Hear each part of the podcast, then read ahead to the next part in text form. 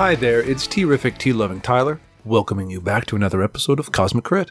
If you are new to the podcast, welcome.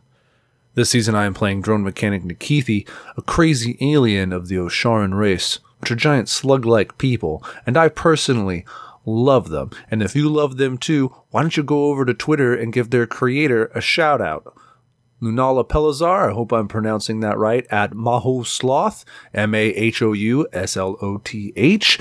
She created a bunch of other playable races in the Alien Archive and Alien Archive 2. And thank you, because they're pretty darn awesome. And it's one of the reasons why Cosmic Crit gets to be so great is because we have such great creators to play off their content. I'm here to tell you that each month on the podcast, we like to challenge our fans, the Crittermanders, into making some cool additions to the Starfinder universe in the form of fan submission challenges. You've maybe, if you haven't been around, if you're new, you might not have seen these, but we do run these every month. March's challenge is almost over, but you still have some time to submit. We are asking for additions to the official Paizo Critical Hit deck to spice up our game and everybody else's, as we always make the Critical Hit deck, just like the Critical Fail deck, we make it available to everyone. So if you submit our favorite critical hit, you'll win a prize. And the rules are in the link in this episode descriptor, or you can find it at our website at cosmiccrit.com. There's also an example so that you can see the correct kind of format we want to use that kind of mimics the official critical hit cards. Now, if you've been around the podcast for the last 76 episodes or so, then you know we are trying to build a community of gamers and writers and artists, sci-fi fantasy fans, pretty much anybody who wants to be a part of the tabletop RPG community and all the ancillary aspects of that. So part of this is this ongoing mission led us to start our Patreon campaign. If you want to help us produce more bonus episodes, blooper reels, live streams, other fun behind-the-scenes content and whatnot, then there's no better time to join up. And it's just $2, $5, $10, whatever it is. We greatly, greatly appreciate it because it helps us keep making this content, and we love making this content for you folks. But that's all I have for this week's intro. So stay tuned next month. We have some really great announcements coming out for CritterCon 2 and the future. 2019 is going to be insane for both Cosmic Crit and all the Crittermanderers. You don't want to miss out on one of these episodes. You don't want to miss out on any of our special events. So join the Discord and get involved in the community. Enjoy this week's episode, number 77, entitled Mist of Fury. Episode commencing in 3, 2, 1. Episode initiated.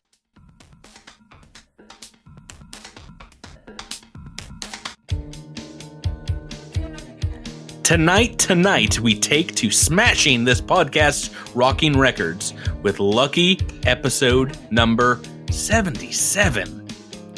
Because emptiness is loneliness, and loneliness is grittiness, and grittiness is godliness, and all the gods are GMs, just like me. My name is Patrick, and I'm your GM. Welcome you back to Critting Pumpkins. Joining me in shaking these zipper blues are a collection of live wires and disenfranchised Generation X youth from Heartland, USA. Join me in welcoming my five friends and your bullfleam fakers from Enchanted Kingdoms. To my right, save your criticals for when you're really going to need them. It's Tyler playing Nikithi. I'll never get a critical, but it's nice to be here. Two is right. The days are much too bright, so her darkness spells aren't the only thing cast at night. It's Rebecca rocking Talara. Hello. Across the digital table, despite all his rage, he is still just a bear in a cage. It's Miles with a win. Good evening. To his right, the world is a vampire sent to drain your constitution score.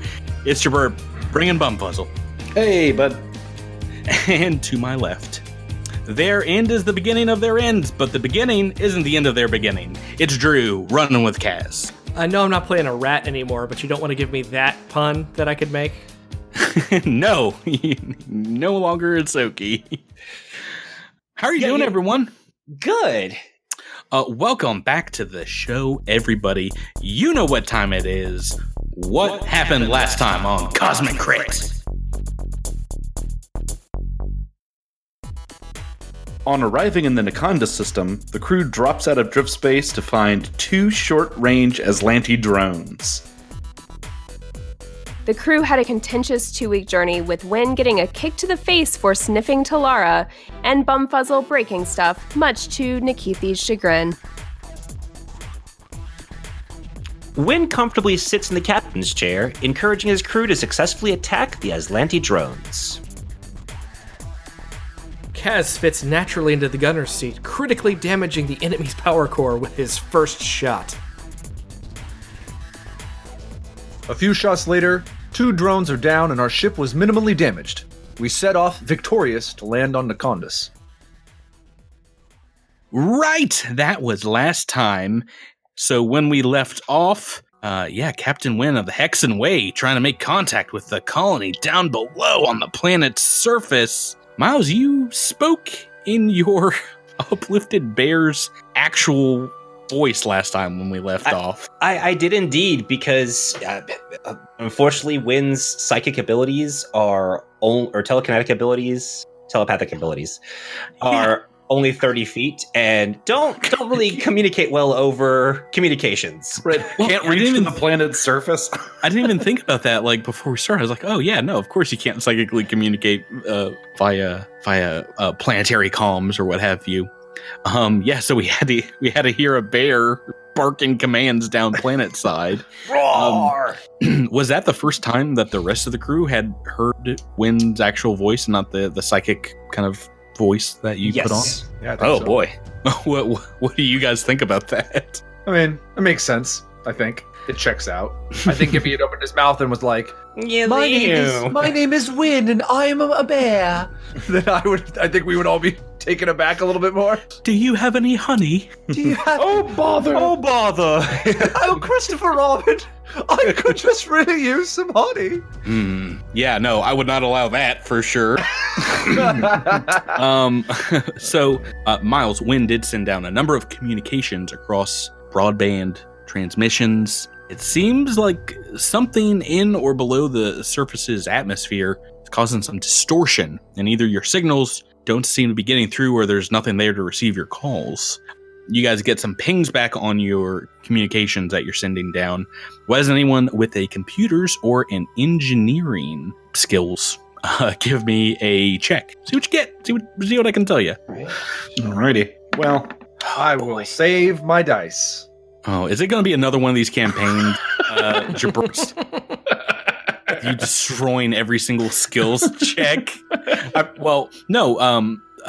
Bumfuzzle is an expert gadgeteer, which means you get a ton of bonuses to engineering, right? Right, yeah, for sure. So I imagine the little goblins got on a big set of ear cuffs, a big headphone set over his ears, and it's listening into the data coming back. Mm-hmm. What is it you rolled? That was a 29. Okay, geez Louise.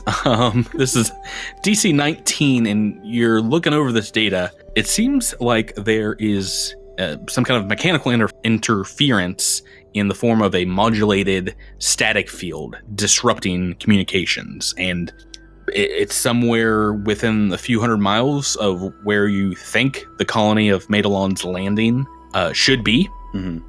So a signal jamming device of some sort, but if you had to guess, it's at the very least a level 4 signal jammer, which is very high tech, or something beyond that, something beyond packed technology, because you've never seen a signal jam over such a wide area. It looks like it's covering over 100 square miles.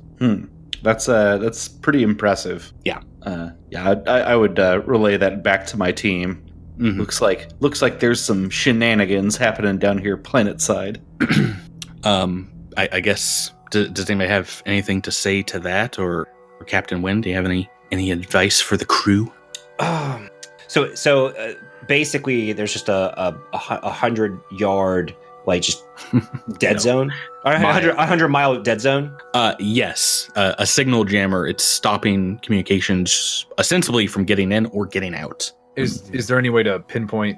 Can we pinpoint where the signal? Yeah, that's what I was going to ask as well. I mean, it would have to be somewhere within that area, but that is a huge blanket of area. Yeah, I mean, presumably it would be in the center. That's what. Yeah, I agree. We might not be able to like visualize the thing on a map. Yes, no, if you were to bring the ship into the Atmo and get closer, you are pretty sure that the Phoenix's respite, on closer inspection, the ship's sensors could get a better feel for what's going on the planet's surface. That would not be blocked by a signal jammer. The ship's sensors could, at the very least, give you some data of what's down below. Well, let's do that then. Let's have Bumfuzzle take us down close to the planet so that we can get a better reading. So doing that, yeah, the respite pierces the stratosphere, makes a long burn through very thick atmo, and you're able to make another sensor sweep over this area that you had hoped to land nearby to the colony, somewhere within that 100-mile kind of radius. And you see physically beneath you, as you're looking out the windows maybe, thousands of feet of fog cover forests in this area. It looks like the planet is covered in just moss and cotton balls from this high height, but your sensors are able to get some readings back to you. It's a computer's check to interpret a lot of this data. Someone make me a computer's check. It's pretty low DC.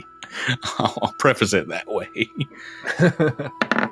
Okay. Oh no, Captain Wynn rolling a natural toot cannot decipher. I would have rolled a 17. So a 9 on the dice, and you've got a plus 8? Yeah. Ooh, nice. Okay, so yeah, DC 12, you pass that one. That doozy of a check that it looks like we needed you for. And you can see in the data, there are some man-made structures below. You get life signs of over 100 humanoids, and many of them your ship is able to identify specifically as human. So this is exactly where the colony should be. But as you're scanning it in the colony center, you're saying odd, humongous structure, just right smack dab in the middle of this small town. And on the scans, it looks like some kind of giant prefabricated ship, multi-story structure, a lot larger than the rest of the buildings. Open fire. And not taking any chances, just level it. All right, the town is exploded in a massive laser blast. Well, let's go home, everybody. Yep. Good work. Now they don't need those supplies. And we get to keep the supplies. We didn't even have them. No, this giant structure, it's made odd by the fact that the scanner is detecting two large starship-scaled heavy laser cannons mounted to the top of it. Some kind of aerial defense station of some sort. And they are aimed solely towards the sky. So is this a packed technology, or... Give me that culture check, anyone, to tell if you've seen this kind of configuration. Can you do piloting to... notice the type of ship? This is not a ship, but these are ship-scale weapons. I see. Oh, I am rolling nothing but toots today. If you want... well, yeah. Better than my one. I was about to say, if you want to roll piloting to see if you can identify easily the weapons, you can. But, oh boy, we've got natural toot. 3 natural toots? What are you guys doing to me? We're saving the rolls for combat. Natural 1 for bum? Yeah. When what did you roll here on the piloting? A 20 for piloting.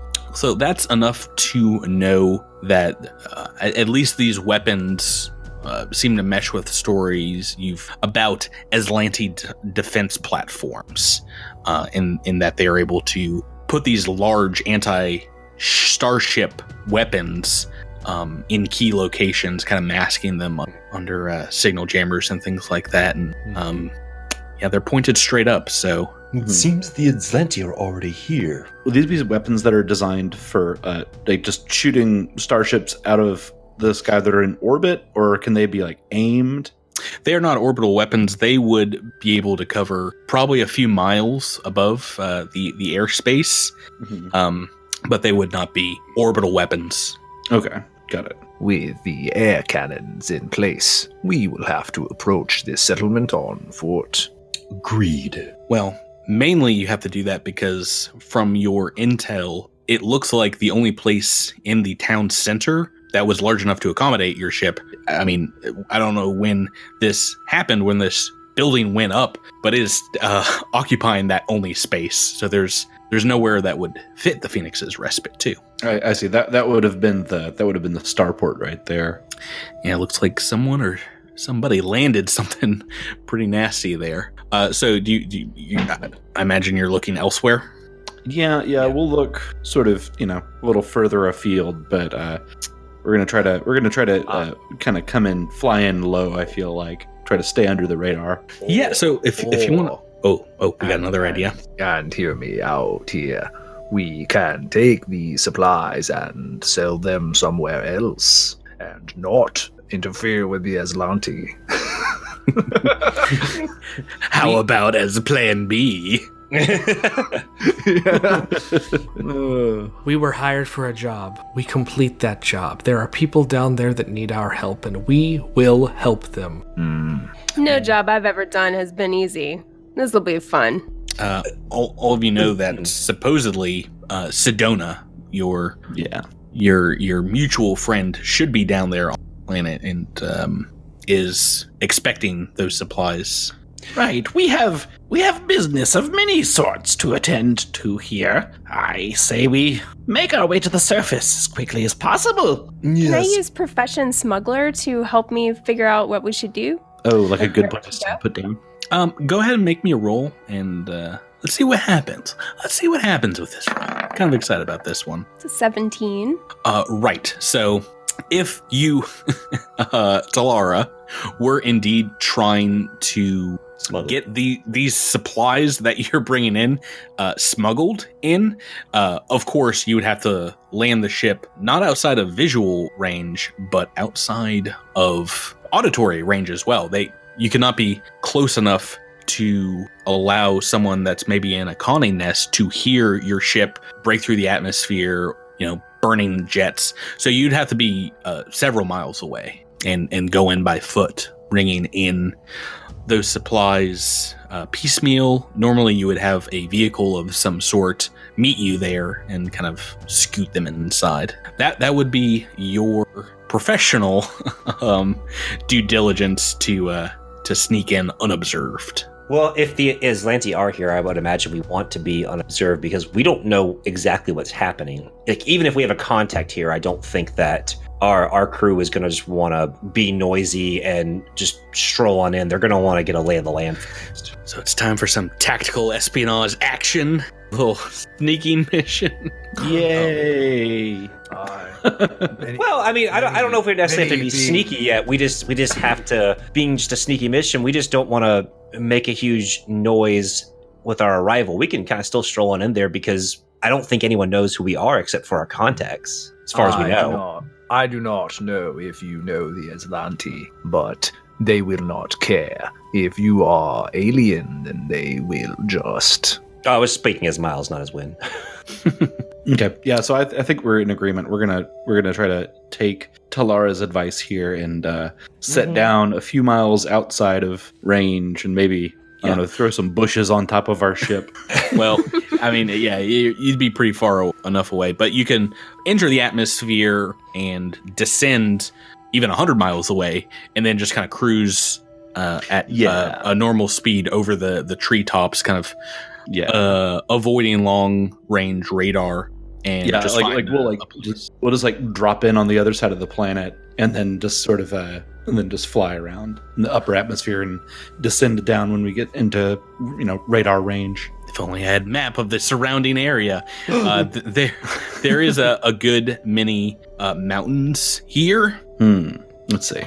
This is what the general area looks like. Each of these little ticks is about a quarter mile or so. So, yeah, you can land on the north side of the range. It's on the south side of this mountain, and it'll be a bit of a hike, but it'd be pretty hard to detect you unless someone was actively searching. I see. So can you mark roughly where the colony is on this map?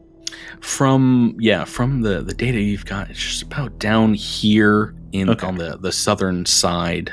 So you'd be like 4 or 5 miles you know, so a couple hours walk away, depending on the terrain. Yeah, this looks like a nice spot right up here. What do you guys think about that? We see it, have a nice little like. Yeah, I like that as well. Yeah, up in the mountains.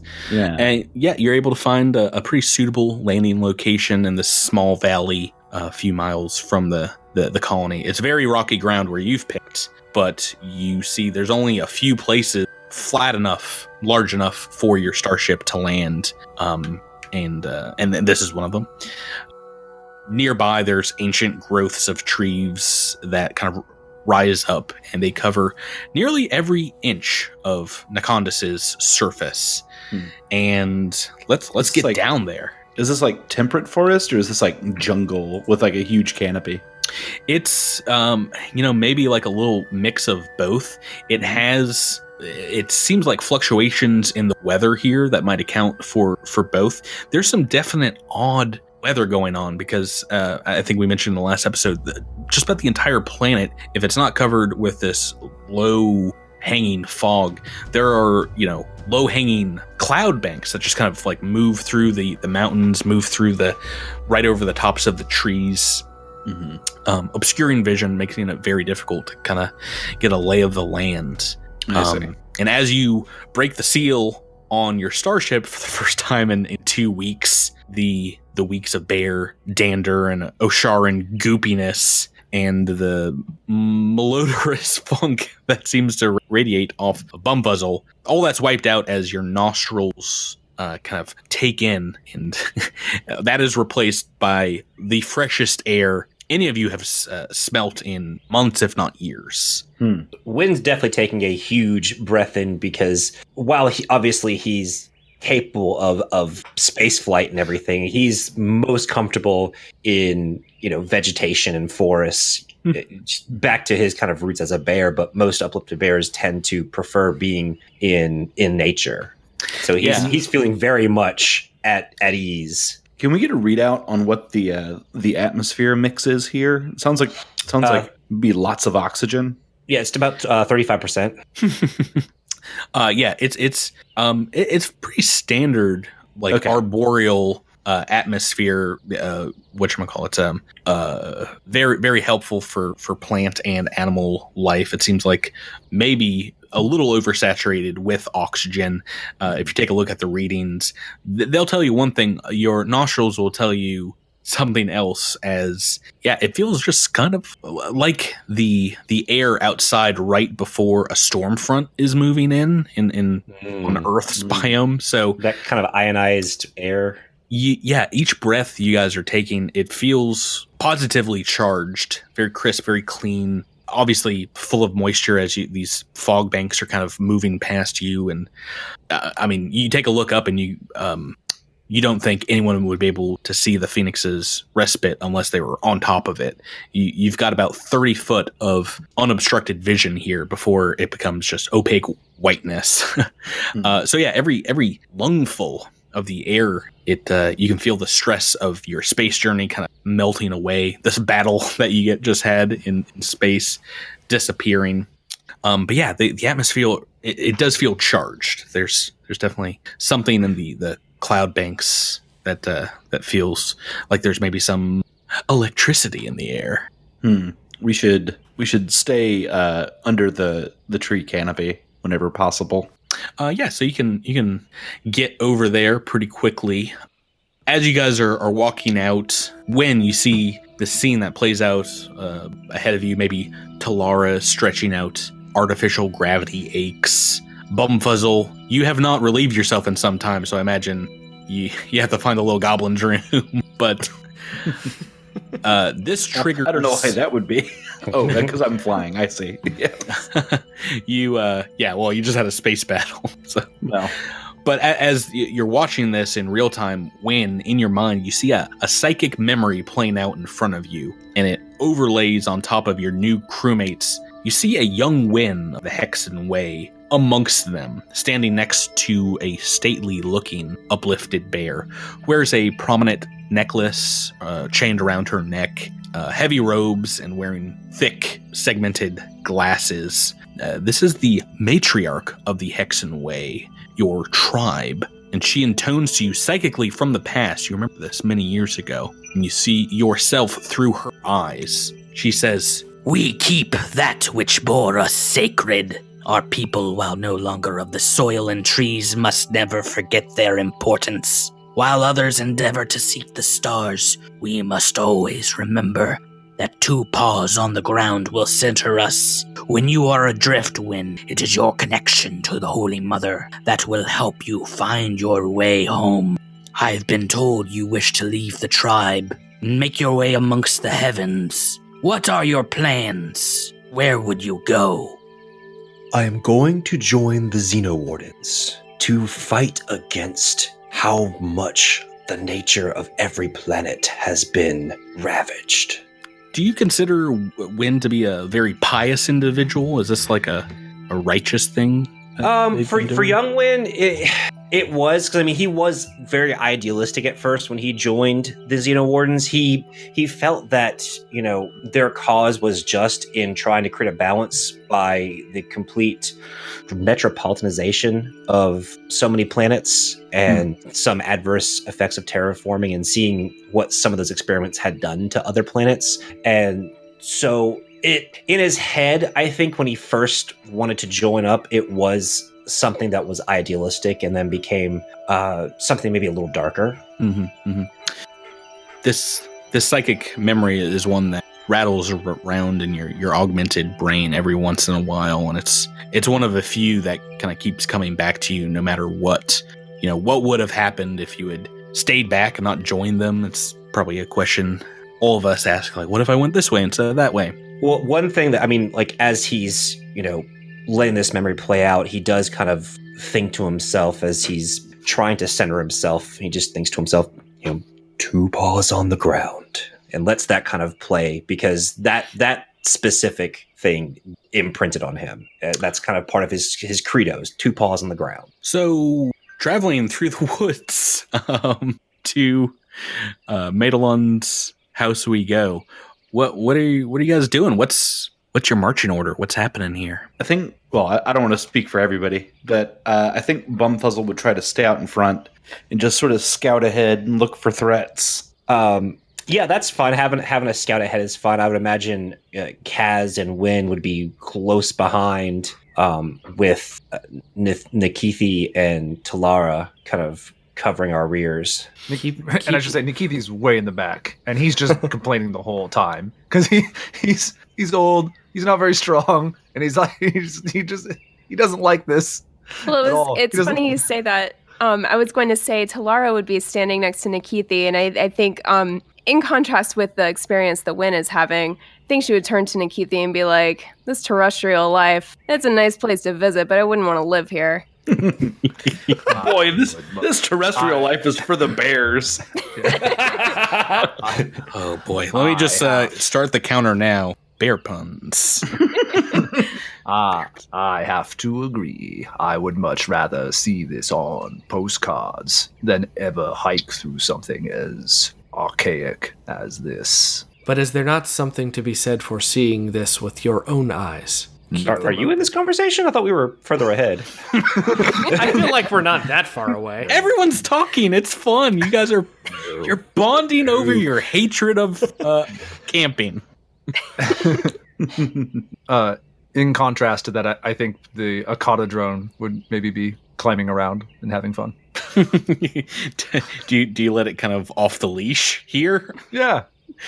All right. It's murdered several small woodland creatures. That's fine. Obliterated them. In fact, does she bring it back to me like it's a little prize? There's very little left, but yes, there are death boxes. Oh, I congratulate her thoroughly. Good job, Idis. You are a good girl. So from what you've described to me, you guys are just kind of clumping through the forest. Oh, yeah. I would definitely I'd be stealthing and survivaling the whole way. I was going to make a point about making sure we keep our eyes open, because this is a dense forest and no sensor can defeat our own eyes. Or my keen nose.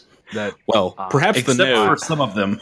Perhaps the nose on the perception checks, but I will remind you, as soon as you get in the thick of this forest, you cannot see beyond 30 foot as the fog becomes nearly impenetrable. So it becomes total concealment past 30 feet. So you're going to want to rely here on your ears, your nose, what have you.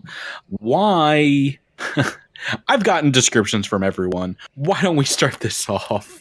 And everyone make me a stealth check. Everyone's favorite skill check on the podcast. Patrick, does the drone have to make a stealth check as well? No, I've incorporated a bonus or a negative based on your drone's actions. That will probably be based on yours. Unless you have ranks, your drone is very stealthy. You can roll instead for them. The number of natural toots that I've had tonight is astounding. It's pretty rough. It's alarming. Pretty rough. level one is not awesome. So just taking a look at the rolls here. I've been eating those space beans. Everyone else is just literally breaking every twig and branch possible, whereas Bumfuzzle has grease paint under his eyes and just put a bandana on as like a jungle cat. What did you roll, Jabert? That'd be a 24, Patrick. Okay, Bumfuzzle is broken. Yeah. Bumfuzzle in season 1 is what I want to know. Right? Yeah, where were you the whole time, Bumfuzzle? Yeah, exactly. No one asked him to make any stealth or engineering checks. You guys really missed it. I believe we asked him to do several things many times. Yeah, he failed a number of engineering checks. Yeah. I remember. Well, I averaged his roll with Cattywampus's. Cattywampus had a negative 10 in every skill. So it was kind of like bad side of the coin. It always comes up every once in a while. Should have rescued Collywobble. Right. So I've got the rolls here. This determines how we get to the next section. As you all are skulking through the forest here, you hear the distant hoot of some kind of animal you don't think you've ever heard before. And through the fog, almost this distant humming vibration just kind of seems to envelop this woods here. It's almost like the fog itself kind of shaking as it kind of rubs against the treetops, the undergrowth. Parts of this forest are indeed so tight you do have to walk single file at parts, so I do have a general marching order here that we talked about. Why doesn't everyone go ahead and make a perception check for me? So we can hide our numbers. Man, I hate level 1. Man, I thought that 18 was mine. I was like, oh, these guys are going to hate me for this. Oakley dokley, let's take a look here. I think the highest roll looks like... Talara at the very back, right? Amazingly, yeah. You say that because you rolled highest on the dice, 18 on the dice. Yeah. Let's see. And then we've got Wynn. Wynn rolled a 14. Bumfuzzle rolled a 14. And yeah, as you're walking through this fog, this kind of pea soup, you're already on top of them when you hear another group of humanoids walking through the mist. And Bumfuzzle at the front, you can barely make out this figure, a form coming through the undergrowth. You can definitely hear their footfalls. It doesn't sound like they're trying to be quiet, but as soon as this happens, you hear the sound of a rifle being cocked, a bullet being loaded into the chamber. We are in turn order for some combat action. I need everyone to roll initiative. Oh, no. Oh, everyone's rolling real well here already. I'm not liking this one. All right, well, there you go. Does that make you feel better? I should say everyone except Tyler, what did you roll? I rolled a 4, so a 6 altogether. Oh, Tyler. Great. Got the initiative count going here. We are in a surprise round, though, for everyone that rolled a 14 or higher on that perception check, which, by my notes, first, it's going to be a Bumfuzzle, then a Wynn, and a Talara, who are number 1, 2, and 3 in the initiative turn order, which I love when that happens. Everyone, it makes a lot of sense. Even though Talara's in the back, maybe her trained tiefling ears is just picking up the sounds coming through the forest, ricocheting off the trees. Let's see. I have to roll some initiative as well, but why don't we? I don't think I'm beating a 22 initiative check from Bumfuzzle. Jabert, do you have a move or a standard action you'd like to do? Let's see. Do I see? Can you sort of point where they're at? They are ahead of you. You cannot see them from where you are at currently. You can hear them. You can see like shadows through the mist, but you must be at least 30 feet away. So to get a walk on them now, you'd have to move forward, or they would have to move forward. Okay.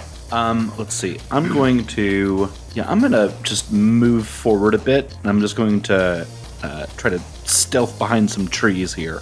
Okay. As you do see, I'm going to reveal 30 foot here, what looks like a couple of humanoid figures in pretty heavy looking armor, taking hiding positions behind what looks like a giant collection of shrubs and bushes that are indeed very difficult terrain, almost impassable. And they seem to be taking up defensive positions here.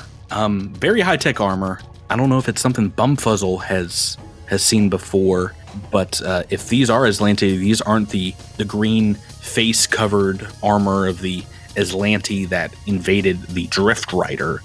Mm-hmm. They look maybe lighter scout armor of some sort. You can see their faces and the purple of their eyes, and this is... looks like two very stern women. I'd let you take a look at what this art looks like. Nice. Oh man, yeah.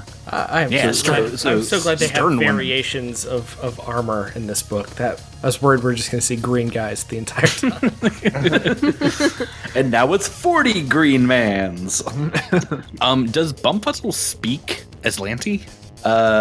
He does, yes. How many languages does Bumfuzzle speak? Let's see here. Goblin, Common, Aslanti, Binary, and Eoxian. Well, languages. Okay. Well, you do hear maybe them whispering at one another because you're on the other side of these trees, only about 15 feet away.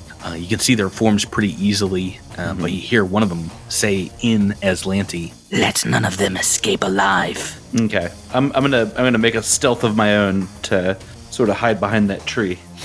If that's okay. You can try, but if you can see them, you're pretty sure it's full daylight besides this mist. They're more than likely able to see you now. Okay. Does that make sense? Yeah, sure. I mean, yeah, but it's sort of like dense brush, right? Yes. You'd have to, maybe on your next turn, get inside there, or if some kind of conditions changed, make a stealth check then, but... Okay, that's fine. Right now we're going on to Wynn with a 19 in the initiative turn order. Miles, a move or a standard action in this surprise round? He's going to move. And he's going to move pretty much right up to one of the Aslanti soldiers or scouts. Okay. Well, how much movement do you have? 40 feet. Oh, dear goodness. That's a lot. I was about to say, well, you can't move that far. You moved, let's see, 20 to here and 20 to here. Just about... all up on top of him in a very short amount of time, even getting around the kind of bottleneck that is this section of the woods, where it tapers to just about 10 feet wide. You were a huge bear. How tall did we say Wynn was? We didn't. I think we said about 10 feet tall. Maybe 10, 11 if you're like... not slouching down.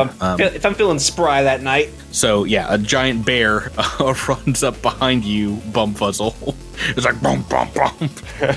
Yeah, there's no difficult terrain here, so you can make that full movement. And Talara, move or standard action? Yeah, just a move. I'm going to move up just right behind these bushes here. Just about halfway to the Aslanti people.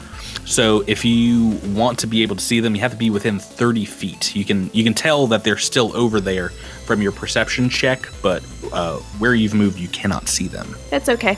That's fine, because you know what that means. They probably can't see you too. Right.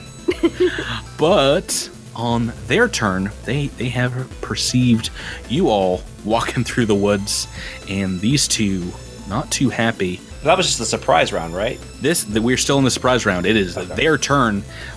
When you can make an attack of opportunity, because this one is going to try and shoot you point blank that you've moved up upon. I'm gonna attack with my junk sensor. Oh boy, I don't like this big bear already. It's an 18 to hit. I don't like it at all. That's a hit. For 3 points of damage. No, this is a KAC. I'm pretty sure the junk sensor is. Yeah, bludgeoning and fire. Bludgeoning and flame, so it's KAC. Yes, it's KAC. And this is a melee weapon. How much damage does it do? What D6 does it use?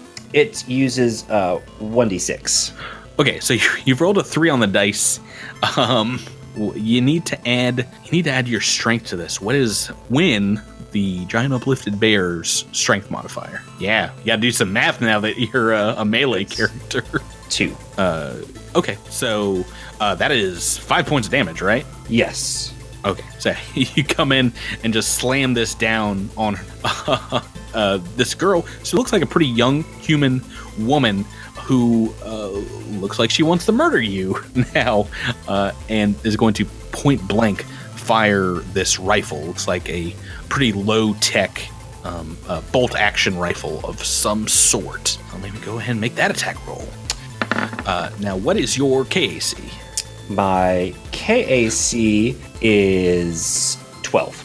Okay, I've rolled a 10 on the dice. That is a hit, and so I'm going to roll some damage. Bam. Point blank, 4 points of piercing damage. The rifle maybe catches your shoulder as you bring the sensor down on her. Just put a flesh wound. Oh, are you sure? Wynn's not dead? Not yet. I have to keep going now. Okay. And the other one does see a Bumfuzzle on the other side of these trees. It's going to try and fire through them. Is presenting. You're in like full cover basically from where they are fighting at. What is Bumfuzzle's KAC? That would be a 16. That's way too high. So I'm adding 4 to that because of the cover. Let's roll high. I rolled high. Yay! No, Patrick, everyone. 17 on the dice. Bumfuzzle, that is a hit. I need to roll some damage. Yeah, the bullet like pierces the tree you're hiding behind. This is a D8 damage. This is 6 points of damage. Shoo! Bullet tearing through. We are in what is known as the danger zone, everybody. Let's see here. That is just the surprise round, if you can believe it. One moment to set things up for turn number 1, and we are going now in regular turn order. We're back to you, Bumfuzzle. You just got shot. So they're holding rifles then? Yep. You can see them now. They look, like I said, pretty low tech, but very high quality rifles. Okay, I am going to take a full action. We're going to do ourselves a little trick attack. Oh my goodness. And I'm just very excited. I'm just going to scamper right on past this person. And as I'm running, I just toss out some caltrops right underneath her feet to make her sort of look down and like look down at her feet while she's distracted. And then so you're moving around and past this Aslanti soldier. It looks like to be some kind of buddy that is flanking with Wynn. Something like a flank steak buddy or something. Okay. Yeah. This is risky maneuver. As a part of the trick attack, you move and you can make this attack. But if you don't get the trick attack off, do they get an attack of opportunity? Well, they will. They're holding a gun. So no. A gun. Yeah. You son of a gun. You played me. I got you good. Okay. This is a two-handed weapon, and last time I checked, Aslanti are humans, and humans have 2 hands. Yep. All right, so this is an engineering check. Engineering plus 4. Oh, yes. Stop it. What are you doing to me? That was a 32 on that check, so that goes through. So this is against a flat-footed A flat-footed Aslanti soldier who I am flanking. So here we go. Now, are you making a melee attack? Yeah. Oh, geez. What kind of melee weapon, Bumfuzzle? God. This is like a survival knife. It's sort of like a, it's sort of like a nasty, like notched blade-looking thing. Ouch. I sort of describe it as like their traditional dog slicers. Yeah, yeah. So here we go. Yeah. Oh no! Oh no. Yeah! So much buildup. I'm gonna reroll that. I'm gonna use my thing. I'm gonna get it out of the way. You're using your reroll, your once per book reroll. Yes. Oh boy! No, I love it so much. I love it so much in the first combat. All right, yeah. So that'll be a 12 versus a flat-footed KAC. Sorry, a 14 versus a flat-footed KAC. Oh well, that's like well beyond a hit. Okay, so, excellent. You're getting some extra damage here. Yeah, the trick attack.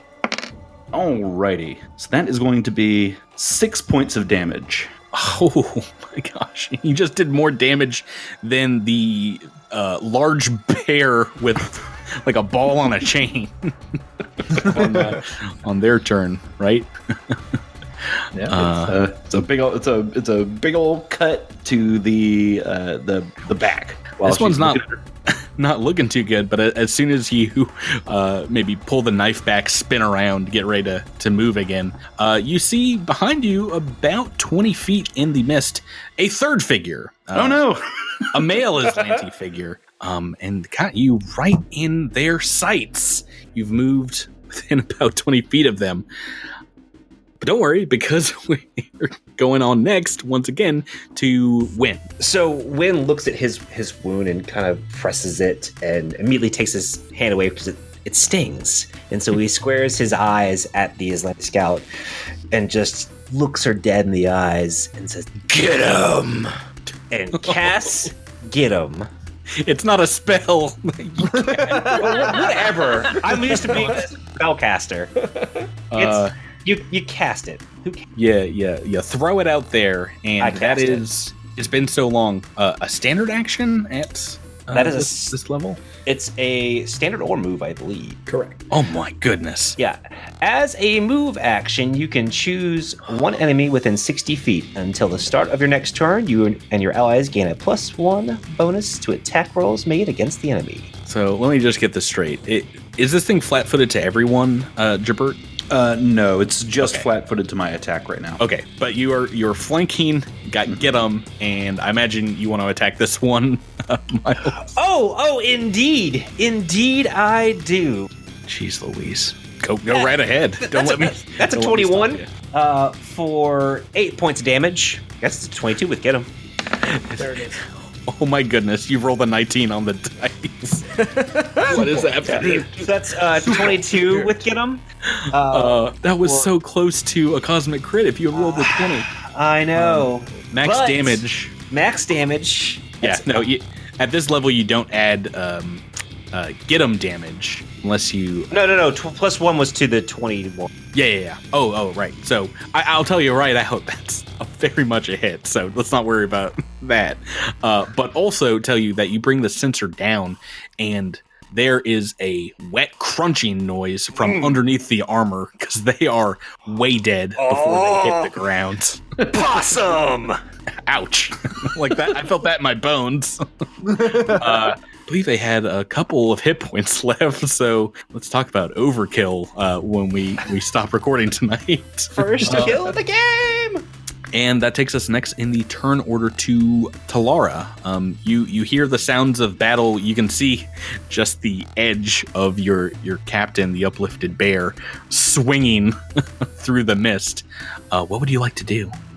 I'm going to sneak around the bushes that I'm at right now and kind of stand behind Wynn a little ways. Mm-hmm. And I'm going to cast Dancing Lights around this other scout, now that I can see where she is, to try to confuse her and get her away from Bumfuzzle.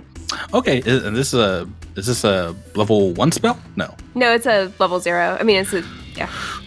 What exactly does it do? It creates 4 lights, like flashlights. and I can put them wherever I want, and I can even move them if I want to. But I would like for them to kind of be placed sort of around this person to simulate maybe being cornered by other people who are holding flashlights or something in the mist coming out of the woods. Oh, like a bluff check? Yeah. Oh, that's dope. Let's see here. Oop. Oh, yeah, you are just within 30 feet here. Dancing lights you can cast within 100 feet. And, yeah, there's a number of lights kind of popping up behind them. This figure takes a look behind her and doesn't not take her eye out of her rifle scope for more than like a second before she is now aiming in your direction. Oh, great. Thank you very much for pointing out where the spellcaster was in the party. That was going to keep these guys up at night. It's great timing as well because, oh no, I've not rolled that well in initiative. Next in the turn order is a Kaz. Drew, you've been patiently waiting. What you got? So, what does Kaz know about this fight so far? Because everything is kind of out of his visual range. Have we been communicating what we are seeing? I tell you what, take two. The dancing lights. I can now see maybe beyond the 30 feet. Nope, they don't. At anything, they make the fog more difficult to see through because they're reflecting over all the moisture there. You have heard gunfire and perhaps a shouting bear and goblin. So there's definitely a fight. It's just going on just outside of your vision. Well, Wynn has telepathic abilities, so he's probably keeping people updated. Yeah, that's fine. What would Wynn say here? Especially to Kaz. Oh. Don't worry about me. I just crushed one a little bit. Just a little. Take the one up north near Bumfuzzle. Okay. Who are we facing? Aslanti. Yes. And Kaz rushes, double moving, to get into this fight. Moving all the way up here and braces for combat. Yeah. You got the dancing lights sprinkling above you. Yeah, as you can move in. Oh, no. I don't like this chess maneuver you all are doing here and now flanking. How much more anime can Kaz get? He's got dancing lights over him. He's the son of Ryu and Ken. He's got the anime hair. Like, right. I can't wait for the music that Patrick puts behind this move. This is the absolute worst. So that's a double move. That's going to take you your turn. They were about, you can tell, are scoping in on a tiefling across the thicket, even through this difficult terrain. But as you move up on them, they kind of wheel around, looking at you, Kaz. This one you've moved up upon, and they're going to take a guard step back in the dancing lights, and it's going to take a single shot against you. Rue, what's your KAC? My KAC is 16. Jeez Louise, really? Why's everyone got 16? That's too high. Yeah, no. Nope. You had charged, maybe, but you didn't have that direct line of sight. Just double moving, roll an 8 on the dice. That is a miss. The bullet just, cracks, whizzes right past your ear, hits this rocky kind of cliff face right behind you. And we have another figure in the fray that Bumfuzzle has seen. And Yeep. I think they can see you and Kaz, but I think they're going to take a shot at the Bumfuzzler, the Bumfuzzle for Rizzle. D20 roll. Ooh. Natural 20 on the dice. Oh, no. Well, guys, it's been fun. Like Bumfuzzle. For a fact, we're shouting out one of our Patreon subscribers. And this is going... this is from James Hopkins. And they say, here's to Joey, Mark, and the rest of the Mystery Sodal O.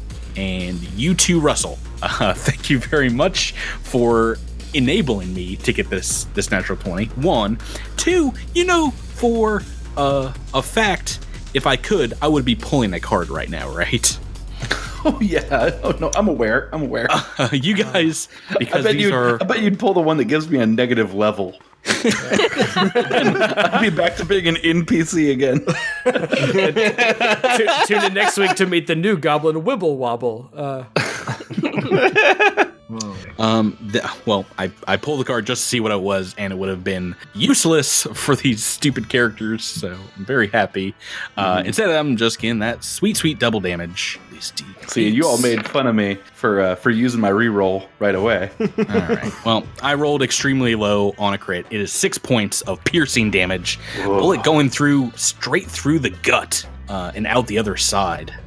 Man, I didn't say it's been a long time since first level, huh? Yeah. Yeah. 6 damage is bad news.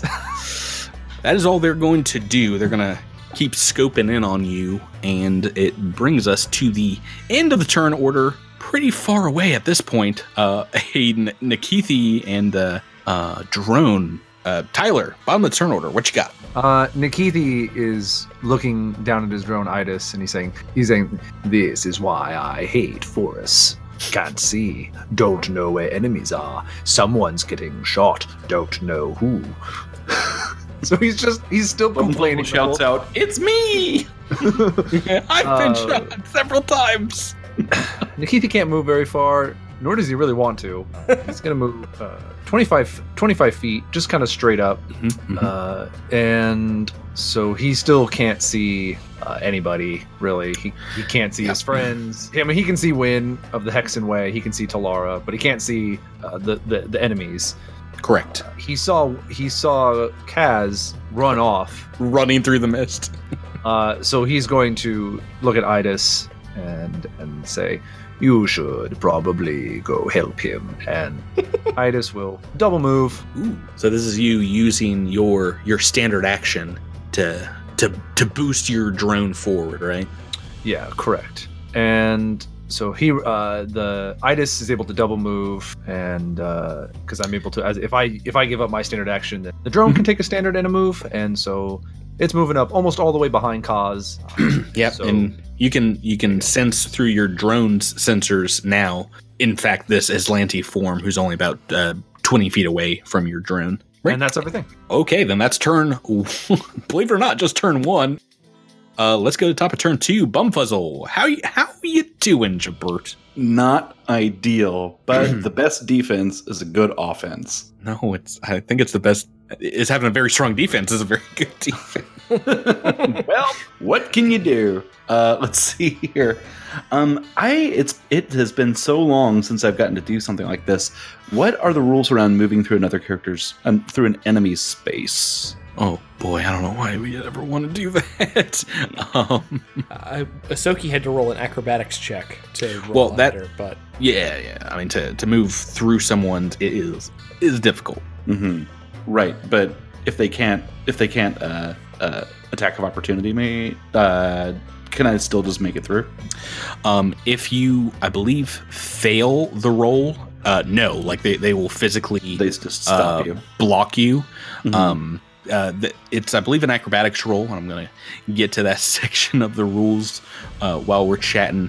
But you do see this if you're talking about the male Aslanti figure. It doesn't look like they have a weapon out, so while it might not be dangerous, they could stop you.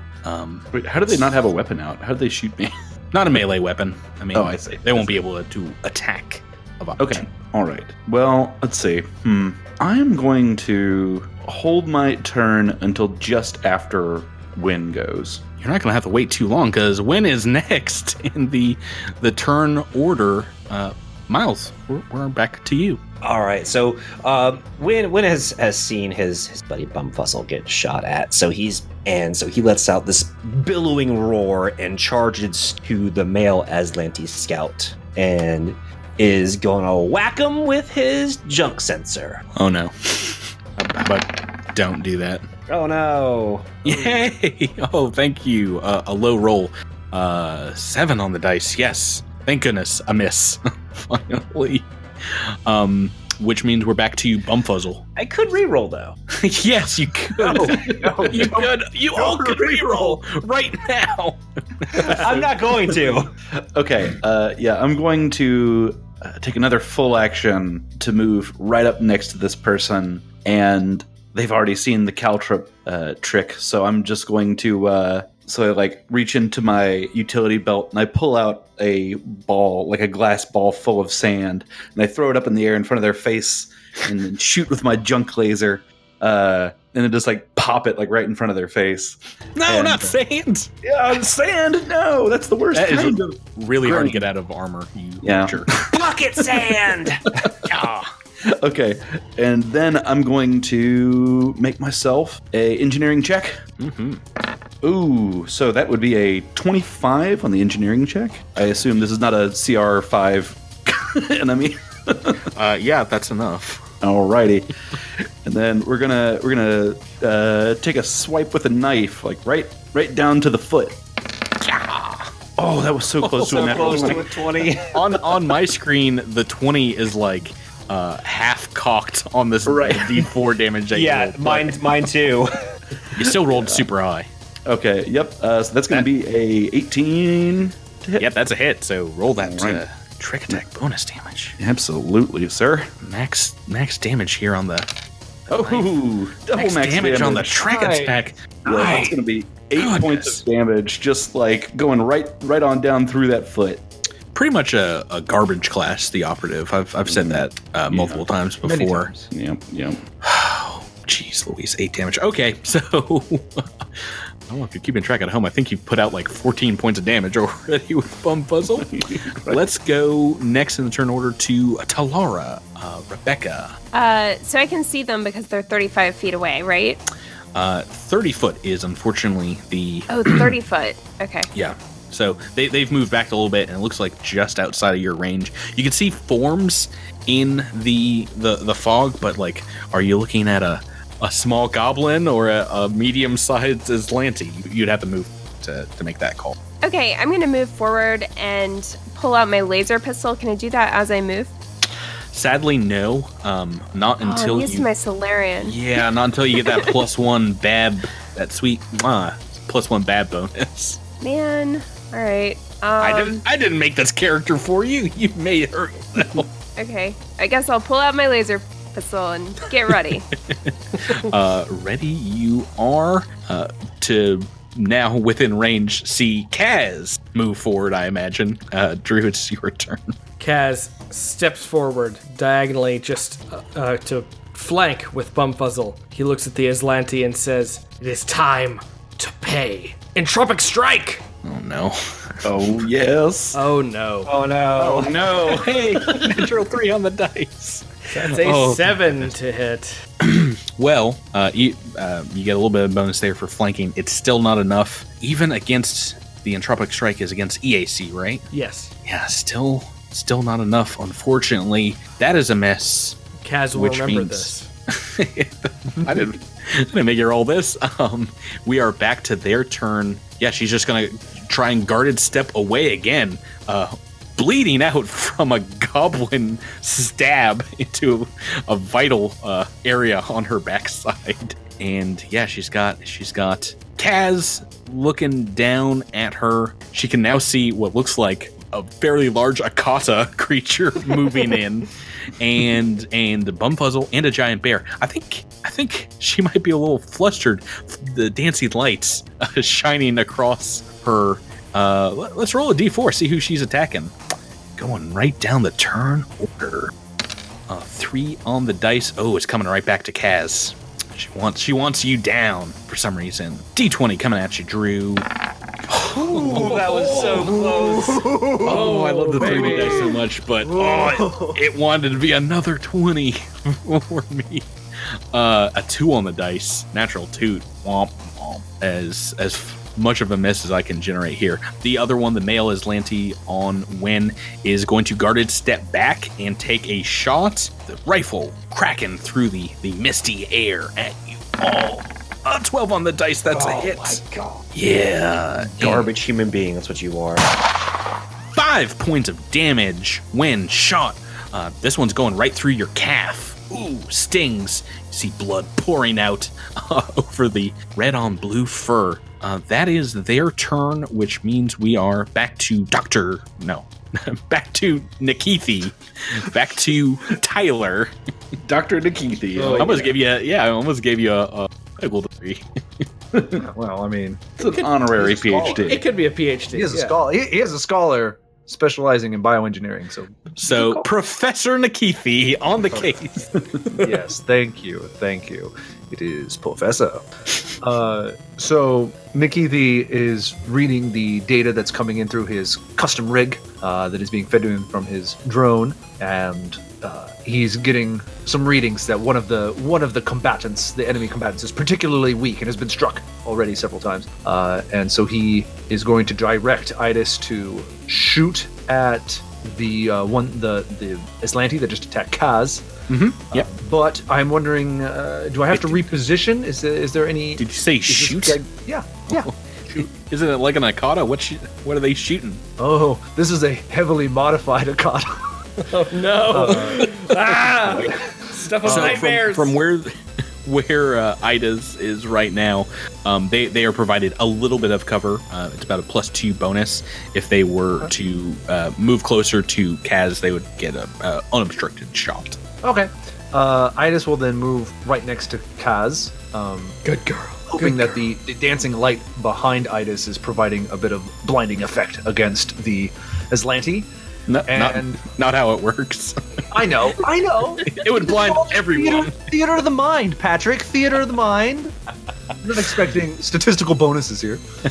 And so you see the tendrils that come out of an Akata's neck. Mm-hmm. Right. The tendrils stand up and they all point at the Aslanti, and because these tendrils are actually barrels for a gulch gun. Oh my goodness. What? A gulch gun is a level 1 flame gun, and at the base of the tendrils are chambers for scattergun shells, and these scattergun shells burst internally and send gouts of flame out at a target. We don't burn this forest down. I don't like anything about this. So you see fire coming out of these Akata tendrils as make a ranged attack. Let's see how I do. That's gonna be... you can ignore me. Tyler. So much build-up. Awesome. I try so hard. A 6 on the dice is gonna be... It's gonna be a mess. So, now, does that take your standard action as well, or do you still have a move action? Yeah, I still have a... Nikithi has a move action, but he's not going anywhere. You don't want to get shot by the Aslanti. Keithy doesn't really like the Aslanti, and so he doesn't want to be anywhere. He doesn't even want them to see him. No one likes the Aslanti. The Aslanti's mothers don't like the Aslanti. We are back to the top of the turn order in turn 3. I don't have to fear any longer. Very excited, which means we're now back to Wynn. All right. Well... Wynn is none too pleased about the hit he just took, so get him on the male soldier scout fellow, and he's gonna go bonking away, and it doesn't matter. Oh, this game is garbage. This game is garbage. I'm quitting the show. Someone should roll over a 10 at some point here tonight. One hopes or we're dead. Hey, yeah. If I die, I got 6 months off. See you guys in late in the year. Jabert Bumfuzzle's next. All right, let's see here. Apparently, the very combat effective was keeping it a secret from his makes me crew. So prunk and angry. How effective he is. I'm going to, reach into my utility belt, and I pull out a bunch of sharp-looking discs, and I throw them at the Aslanti. They are just CDs, but it looks intimidating. I made them myself. CDs. Are they AOL, like, startup discs? Yes, exactly. They say AOL on the sides. I found these in a junkyard in the vast. Absalom Online. Right. All right, there we are. Jeez. That's we have 33 on the engineering check. Is that all right? All right, okay. I mean, yes, you have a big bonus. It's a hard roll. It's I can tell you, it's DC 21 to get this trick attack. You're also rolling like 18. Yeah, I'm 17 like every single time. Yeah. Right. It's because he chose his dice color to be neon green. That's right. All right, so here we go. Survival knife. I'm going to go for the other foot. Whoa. Oh wait, no. What is it? Oh, that's 9 on the dice. Yeah, that's a 9 versus flat-footed. 9. Yeah, no, you got no bonuses here to, no flanking bonuses, and against KAC, that's a miss. All right. Oh no. Talara, we're back to you. This one has moved closer. Is only about 20 feet away from you. You see Bumfuzzle go wide, miss for once. Oh, what does she want to do? Can I tell how damaged this girl is? Yeah, she spins around and is like pointing the rifle at Kaz, and you can see a great amount of blood loss, armor kind of chipped and broken away on her backside. It looks like maybe one or two more hits, good hits, and she is down for the count. Okay, with her back turned toward me, I'm going to level my laser pistol and take a shot. One shot? Let's do this. Yeah, just one. Ooh. It's a 15. That's a hit. Nice. Oh, yay! That does 3 damage. That is not enough to bring her down, but also close. I did damage, though. That's, like, big for my character. That's pretty good. Yeah. Put it on the board, everyone. Tomorrow's on the board. Let's see if... do you want to move or do any move action? No, just stay where I am. Let's see if Kaz can get there, Drew. We're back to you. Kaz sees that the one just to the south is handled, or will be handled in this turn very quickly. So okay, do bye. I love you too. Bye, Drew. Are you leaving this fight, this one that's shooting at you? No, I will step up. Yay! Jibbert wants to be everyone's best flanking buddy friend. Right. Also, I have 3 hit points. I can't take another shot. All right. So Kaz steps up and Entropic Strike. I can find it on my character sheet. There it is. Entropic Strike. Oh no! Crunk. It's such a low DC to hit at this point, but natural toot's not gonna doot. In another world, I went and natural 20'd the other guy. Dear goodness, I have another shot at life with these Aslanti. This one that's now been shot and stabbed at by this party. Let's see. She can see a Talara. She can see this drone. I think the only person she can't see is Nikithi. So I'm going to roll a D5 and just go right down the initiative turn order who she's taking a shot at. Don't be too. No, she has a hatred, maybe an innate hatred for seeing a human running around with these aliens because all she wants to do is destroy Kaz. I've rolled it again. Random. So D20 coming at you, Drew. Oh boy, I've rolled very low as well. Woo. 4 on the dice is a miss, and the other one is going to guarded step back again into the forest. This one with get 'em on 'em, not take an attack of opportunity, and is going to shoot at Wynn. Oh, come on! Oh. Yeah! The giant bear is easy to hit. I can do it. I swear. D8. Almost max damage. 8 points of damage, Miles. How's Wynn? I think down. Bum. Oh, no, he's fine. You monster. I was about to say, that's the best present anyone could get me in this first fight. I take it back. I forgot about my HP. Oh yeah, that whole thing. That old chestnut hit point pool. Tyler, we're back to you with Nikithi. Oh boy. Well, there's nothing Nikithi or the drone can really do about the male soldier that has been get-ummed and is backing up further down the path. So I think it's best to just focus on this one we've already put damage into, but this time around, the drone, Nikithi is going to command the drone to close the distance. Close the distance. And so move up. It's going to take a little bit of a 5-foot move, or guarded step and attack with its claws. Let's see if I do any better. I think I did better. Shoot. That's a 17 plus 3, 20. That's a hit against KC. That's going to be 4 damagios. And that's enough. Yeah, you see your drone just pounce on this weakened Aslanti, dragging it down, taking the leg out from underneath her. She goes down, and a bloodied mane of a artificial blue Akata comes back up, looking to bring you another death prize, I guess. Yeah, from back in the fog, you just hear Nikithi shout out, "Well done!" And that is turn 3. Turn 4, Wynn, the not dead Wynn.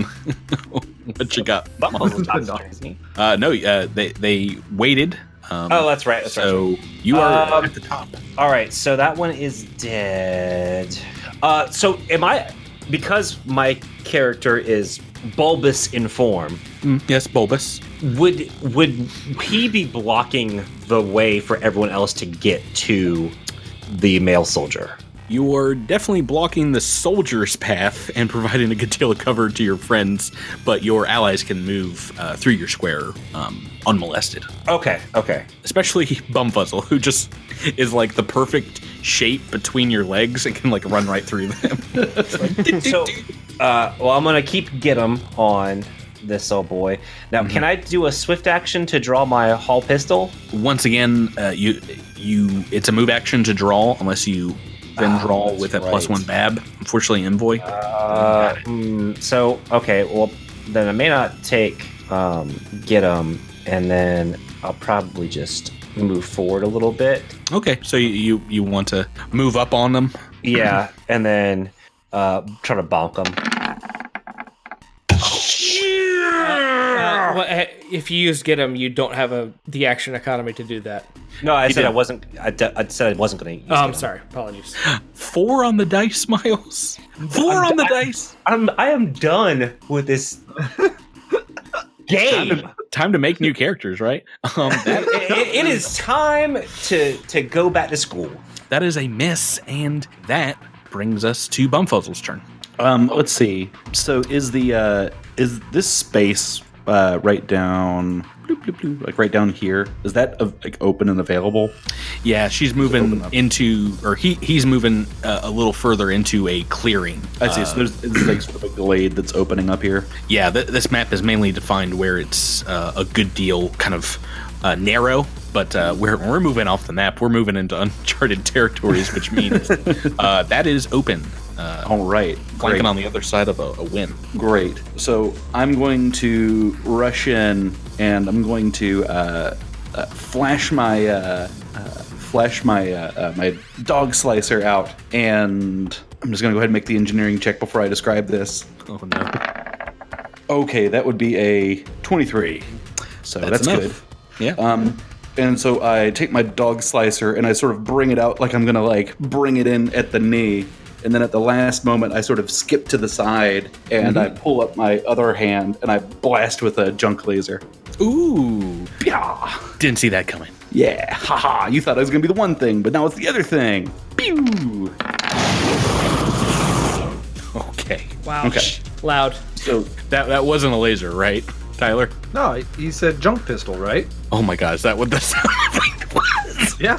It's it's called a junk laser, but it's just do a laser pistol. It's a regular laser is good. Yeah. So that's going to be 10. Sorry, that's going to be 10 versus flat-footed EAC. 10 against flat-footed EAC. Now, are you counting in the flanking for that? Yes, I am. You do not get the flanking on a ranged attack, even with a trick attack. Yeah. So this natural 4 is a miss. God. Oh man! All you have to do is roll like 10 or better, and these guys are dead as a doornail. But oh boy, Oh no, the pistol was not a useful gambit, bringing us to Talara. All right, I'm going to use a spell. Oh boy. Ooh. I'm going to say, come on out, short stuff, show them what you've got, and summon my tiny, tiny demon. Is that some kind of euphemism? The tiefling euphemism? They're tiny to tiny demon. Yeah, they're tiny to tiny demon. What is this spell, tiny demon? It's summon creature, and I have chosen a tiny demon as my level 1 summon creature. What have we done? What have we done with these playtest characters? Classes. What's that song from Elton John? Hold me closer, tiny demon. I'll say that next time. Okay. This works like summon creature, and you've chosen what have you chosen? Devil, demon. Oh yeah. You said it like 5 times. Demon. That's your level 1 summon. Now, it is technically a tiny demon. I'm not just saying that. It is a tiny demon. Casting time for this is 1 round, which means it's coming in next turn, which will be turn 5. But you can summon that thing basically anywhere within like 100 feet. Yep. So let's speed the play, get back to Kaz. Drew. Kaz needs to double move to get right up on this Aslanti. Oh no. He is surrounded on 3 sides now, which is not good. I'll say that first thing.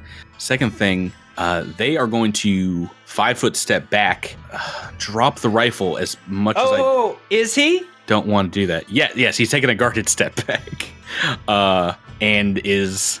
I'm not getting any more attacks from you. Attacks of opportunity. Miles has made more attacks of opportunity in this season already than all of season 1. Almost as many times as I asked if I could. They pull out a survival knife, this wicked-looking blade, and are going to, dear goodness, please try and hit somebody. They can only reach a Wynn or a Bumfuzzle, and I think they think the bigger threat, obviously, is the giant uplifted bear. They've not been hit by either yet, so let's take that knife to the bear. Oh my goodness. Yes! It wanted to be a 20 again. I mean, I know this is low levels. We've rolled the worst in this game. It's been a pretty abysmal. This fight should have been over half an hour ago. 2s and 4s. One of our season 1 characters could have cleaned this whole thing out. Okay. We are back to Nikithi. Tyler, bottom of turn 4. I didn't think we'd make it back to me. Are you having tea somewhere? And you're like, oh. Yeah. I'm holding my tea and my biscuits, and I don't know what to do. I'll pass. You'll pass. You'll pass. Yeah, you know what? No, I'll. Nikithi will double move over to where Idis is. And Idis is very playfully playing with the dead Aslanti, and he'll congratulate her and run a diagnostic on her, making sure she's not injured. And that's my turn. I've not attacked it yet, believe it or not. And diagnostic comes out perfect. Turn 5, win of the Hexen Way. Miles not doing so well. Into HP damage, is that correct? Oh yeah. This Aslanti, this pretty tall Aslanti, like a 6'3" human soldier. It's got a knife, trying to knife fight you. What you want to do? Balk him. All right, well, let's let those dice do the talking like they've been doing all night. Are you kidding me? It was at the 20, and it rolled down to the 2. I think this game just hates large characters. I'm the new Tyler. This is the. I'm best. Having an existential crisis right now. We gotta save these dice rolls for posterity. I think advanced civilizations will look back on them and be like, "What went wrong? Where did human civilization fail?" We gotta clear our cache. First cleared cache in season 2. That's not a thing. Do it. Do you want to make a move action? You can blow your pistol now if you want. Attack again. I can throw a get him out there. Yeah, I'll attack again. No, you have to declare that before you attack. Nice try, Tyler. All right, well, you know what? We have the magic of editing. I'm going to attack twice. No, that's not how it works. No, a full attack you have to declare beforehand. Full attack is different. I'll take a guarded step back here. Oh, okay. Because, see... magic of it is still within range to whack them. Yeah, well, let's see what happens with Bumfuzzle next. All right, let's see. So I'm going to take the fact that this guy is still within reach of Wynn, and I'm going to just run to the back. And as I go, I drop a bunch of ball bearings on the ground. Jeez. This is like Home Alone? Yeah, I'm trying to Home Alone this thing. Right? I used up all my real good stuff. All my good descriptions. Yeah, no, I'm pretty sure I remember when Kevin McAllister threw CDs at the Wet Bandits. No, it's just copy, man.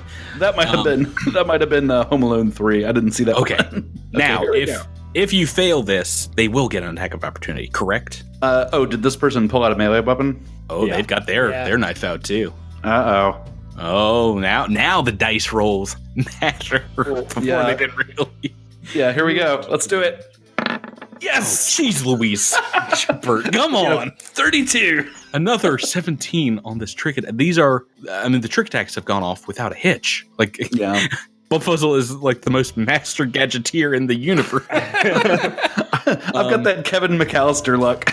Okay. Roll those attacks. And then I'm going to just kind of come down at the calf with my survival knife. That's going to be a 18 on the attack. Yeah, that's a hit. Alrighty, here comes some extra dice. All right, 7 points of damage. All right, first damage on this guy, and it is a massive bloody gash from a goblin sword. Ouch. And that brings us to Talara. We've got a fun new friend. Like, we needed more combatants here today. Yeah. Apparently we do. A demon. He's so cute. Right. Pops into existence. Yeah. So this teeny tiny little black demon pops up where Talara can see him, but he has a lust for blood, and so he flies 30 feet over here. I don't have a little token for this, so I don't know how to show this. But okay, great. So he's gonna actually go here so that he's flanking with Bumfuzzle. Right, so moving on the opposite side of Bumfuzzle, right next to Wynn. Wynn, a tiny demon flies right next to you. I don't know if you've ever seen this of Talara. Please don't smash it. And he's going to make a bite attack against the Aslanti. Oh, drink some of that blood I opened up on that leg. Oh, gross. He's gonna die. It's a demon Baskin Robbins, right? Do now. The do. All right. Okay, so that's an 18. Ooh, yes. 18. Hold me close, a tiny demon. I'm pretty sure you meant to roll like a 4 or a 2, somewhere in that range. You really messed up this attack. These are the rolls to which I have become accustomed. That is a hit. Okay, so that's going to do, let's see, 7 piercing damage. Nice. No, it can't be that high. Yeah, it's 1d6 plus 3 piercing. What did you roll on the damage dice? 7 damage? Seven piercing damage, yep. On the d6. Yep. The demon flies over and takes this thing's throat out. It tears the Aslanti's throat out and begins feasting on its soul. It's dead. It is fully dead. Dead as a darn doornail. Awesome. And we're out of combat. Yeah. How long does that tiny demon last? Just one round. It's one round per level. Oh, okay. Oh, that's why. That yeah. Because that's all you need is one round of murder. Apparently. Good lord. Okay. Wow. Yeah. And we're out of combat. The demon flies back over, painted in human blood, and then just kind of poofs in a puff of smoke back to whatever demon waiting room you've summoned it from. Oh, geez Louise. Yeah, so you guys are out of combat and can catch your breath looking over these dead bodies. Does anyone need a 10-minute break? Yeah. Yeah, a little bit. Dude. Yeah, your boy, dude. You guys took a little bit of damage winning a Bumfuzzle at the front there. Yeah, yeah. Kaz needs a 10-minute break just to cool down because he didn't get to punch anything. Yeah, these guys were gun kata-ing out of the way with rifles, just like you're catching the butt of their guns, maybe a thick piece of their armor. Not a single one got through. So the current kill tally: Nikithi won, Talara won, Wynn won. Are we keeping a kill tally? We're going to keep kill. This season is good. We're going to have a kill count. Are you counting that kill as yours from your drone? Oh, no. I'll count it. That's a good point. I'll count it as Idis. Yeah. We'll do a kill count. We'll keep Idis's kill separate. Right. Yeah. So you guys can rest up, Wynn, Bumfuzzle, the rest of you, if you want to take a look at their kit. Doesn't seem like they have anything in the way of field provisions or anything to be out here for a long period of time. You find no rations, but you do find they're all wearing Aslanti armor, and now you can see it in better focus. Like I said, it's covered in blood as it is, but it is an equivalent of Pact World heavy armor. In fact, it is equivalent of troop ceremonial plate from the CRB. You find amongst them, they have 3 Imperial pacification rifles, which the equivalent of them in the Pact are hunting rifles, and 30 rounds of long-arm ammunition, and they each have a survival knife as well. So this is heavy armor that they're wearing. Is anyone looking for an upgrade immediately? I can't wear heavy armor quite yet, which is silly because I'm a freaking bear. Everyone knows race bears has nothing to do with love heavy armor. I understand that. I understand the rules. I'm just saying, bear will be able to put on heavy armor. So yeah, no, I can't take the armor yet. I was about to say you'd have to like cobble together all 3 of the armor into like a large bear. Oh yeah, that's also a problem with my character. Yeah. You gotta find some large armor. I need to go to a store where I'm gonna like the way I look. Does anybody want to take the armor weapons with them, or are you just leaving them?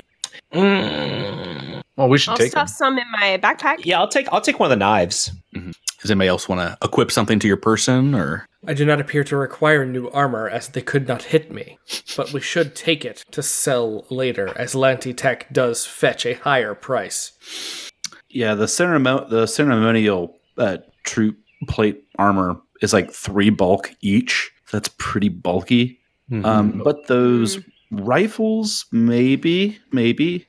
Yeah, we can take the rifles. How long would it take to destroy these armor for the sake of UPBs? I mean, you'd have to have some kind of engineering lab, proper equipment in order to break them down to get anything salvageable out of them. So it's take it or leave it, as it were. We'll take the knife. Let's take all the knives, the hunting rifles, and one set of armor, and leave the other 2 sets. Okay. I mean, these guys, they're not going anywhere, so we should hide them, and we can get them on the way back to the ship. Hide them in the bushes. So that's a good idea. So Miles, you're taking one of those knives. Yeah. Okay. So as you're stripping one of these corpses, taking their armor off them. You notice something on their backs, Kaz especially, as you're watching maybe Wynn rip the armor off. It's a tattoo, and it reads in stylized Aslanti letters. The initials IVSC. Why does anyone that wants to takes a peek at this roll me a culture check, see if you know what this is, what this means. Right, so Bumfuzzle is just like the most well-prepared for fighting Aslanti here. Maybe read up on the, every data stream Goblin can get his hands on before he came out here on this mission. Yeah. Bumfuzzle and Kaz, you both see this tattoo, maybe share a glance over it, and you both know this role. Maybe you've seen it on the battlefield before, Kaz, or you've seen it in some files. Bumfuzzle from Aslanti dead, some of the few bodies they've recovered. But this tattoo marks this person, and you can check the other 2 there as well, members of the Imperial Vanguard Scout Corps, the IVSC. And Kaz, as you see this, and your memory flits back to it, of some Aslanti you fought in the past, You have flashes of a far-off battlefield that you can barely remember, stealing armor off a Des Aslanti, and you've seen this marking before. The IVSC is basically the army in training. Many Aslanti join it in order to serve required military time as part of the vanguard of scouts, spies, and others that they use this as like a stepping stone to graduate into advanced war programs like the espionage academies or the illustrious Aeon Guard. But that is what you know of these dead Aslanti that you've killed. They call themselves the Vanguard, but they are no such thing. It looks like our suspicions are confirmed. The Aslanti are indeed here. What could this mean? And I look to somebody else who has more insight into, I don't know, anything. Well, are you you and Kaz sharing this with the other three? Yeah, I think Bumfuzzle and Kaz maybe give each other a meaningful look, and then yeah, I would share that out with the group. Nikithi comes over and he maybe uses his custom rig to snap a picture of the tattoo for later research, and he says, "Perhaps this is just a group that was sent out because our ship was detected by some sensor." Perhaps, however, the anti-air facilities that we saw as we came into the system prove otherwise. I would think that we are due for many more combat with vanguards such as these, as well as who knows what else. Perhaps they were but a scouting team. Yes, I agree. A scouting team doesn't have this kind of tech. Look at what landed in that clearing, that we were supposed to land our own ship in to deposit these supplies. They are here, and they are here in force. I agree, Kaz, that they are here in force, but I think that force sent out a scouting team to investigate the surrounding area. Precisely my point. It may be that they have not... Well, if we're still in the jammed signal zone, then maybe the others don't know we're here yet. Perhaps we should proceed cautiously, and then take them by surprise. I agree, and we should do so quickly. This missing troop will be noticed soon enough when they do not report back. Whether you go forwards or backwards, I can tell you, on the experience total tracker, you're going forwards after this fight, having made it out of alive. Everyone that is alive, I think that's everyone, right? Is getting some XP. Hooray. This fight, this was a CR2 fight. This is a big one, which means you're all getting, as a party, 600 XP, and we are indeed dividing that four ways. Everyone getting that quarter share, which means everyone's getting 150 XP. Is anyone keeping track? Do you need me to give you the subtotal so far? 100%. The subtotal is 450. Incorrect. Yeah, 2,400, right? 250 last episode, 150 this episode. I can do math. 400. Minus 4 points to Nikithi. And plus at least 4 points to Bumfuzzle. I wrote it down just because I did the math. Whatever. Right. So are you guys turning tail back to ship? Pressing forward, right? Yeah, I think we better press forward, but lay low. If anybody has a good survival, I think Nikithi would see if we couldn't track their tracks back to where they came from. Yeah, I've got a pretty good one. Believe it or not, I've got good survival. I've got a lot of skill ranks. Got 13 on survival. I will assist with the survival check. Oh, Jesus. Well, never mind. Let's just let Bumfuzzle do everything. I'll just handle the skill checks. Yeah, it doesn't look like they were trying to really hide their tracks and kind of following back the direction they were going. It looks like a little circuitous route. They're trying to cover a lot of this forest, but this route, winding as it may be, as you're following along, you can tell is heading in the direction you were heading, back perhaps to Madelon's Landing, the colony. Is this the kind of track that just sort of a generic scouting party kind of would do to cover a lot of area? Yeah. Maybe they were looking for something out here. Maybe it was you, but it does seem like they weren't walking single file towards your ship. At the very least, it looks like they were out here indeed ranging or scouting something or someone. Do they have any communications equipment on their in their armor that we could salvage to get access to any Aslanti comms? Unfortunately, it looks like it might be coded either magically or genetically to their person, because you pick up their helmet and you can get basically nothing but the static burst of the signal jammer. That's cool. We can just cut off their heads. just prop them up in there and listen in close to it. No, it doesn't work like that. Okay. As you're marionetting one of their dead heads, Bumfuzzle through the jungle. Yeah. It seems like they walked through a clearing about 30 foot across, covered in thick, high grass. And while it doesn't impede your movement here, as you step through it, you can see these very small rodents kind of darting between the blades and jumping into little dens, little burrows. And that's what you see at the very front of this party, a Bumfuzzle. Mm-hmm, mm-hmm. What would you like to do? Can I try to identify those? Some kind of rodent, weevil, some kind of creature. It is more than likely indigenous to this unknown colony world. So not something that you've got access to. I would never have identified those before. They're like 1/8 CR, so we're not going to worry about that. Yeah. Much. Yeah. They have half a hit point. Right, but they're scurrying away from us, right? Like they're yeah, well, the funny thing about that is while they're doing so, you suddenly hear nearby animal noises, obscured in the mist, the thick foliage around you, but it's growing in volume. And then there's a second animal voice off to the side.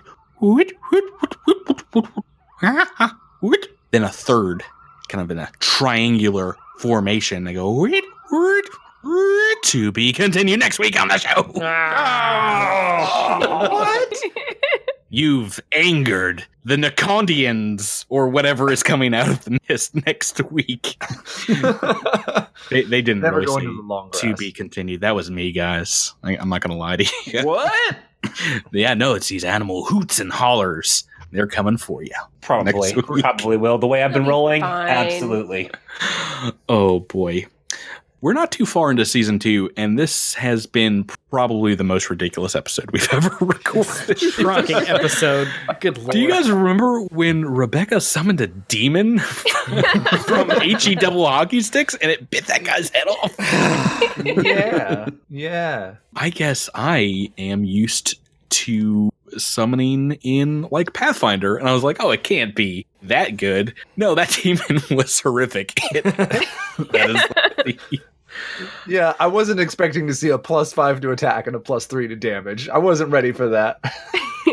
Jabert, did you do like 21 points of damage tonight? Yeah. Did I keep that track correctly? Right. I wasn't counting, but it was somewhere around there. It was. Oh my goodness. I got a few good rolls. Got a few good rolls. Got the only good rolls tonight. Yeah, you rolled a lot of 17s and 18s. This was a fun combat. I have been waiting to see how the 6 of you guys have interacted. We got to see starship combat last week. A full-on ground war with Aslanti soldiers this week. Mm-hmm. What's coming next week, guys? I think we're going to have to fight these weevils. They come out in mass and form one super weevil. Kaz will. Yeah, it's called super weevil. Kaz will punch something in the face and mean it this time. If you said this was long grass, then it's got to be velociraptors. Just clever girl. We won't have to wait too long because next week when we start the episode, I love starting in combat. We'll get there, though. Until then, let's wrap this one up. Thanks, everyone, for playing with me. Thank you, Patrick. Thank you. And say, we'll see you in the rest of season 2. Good night. Good night. We'll see you in the rest of season 2. Good night. Whoa, whoa, whoa. Doom it is space, babe.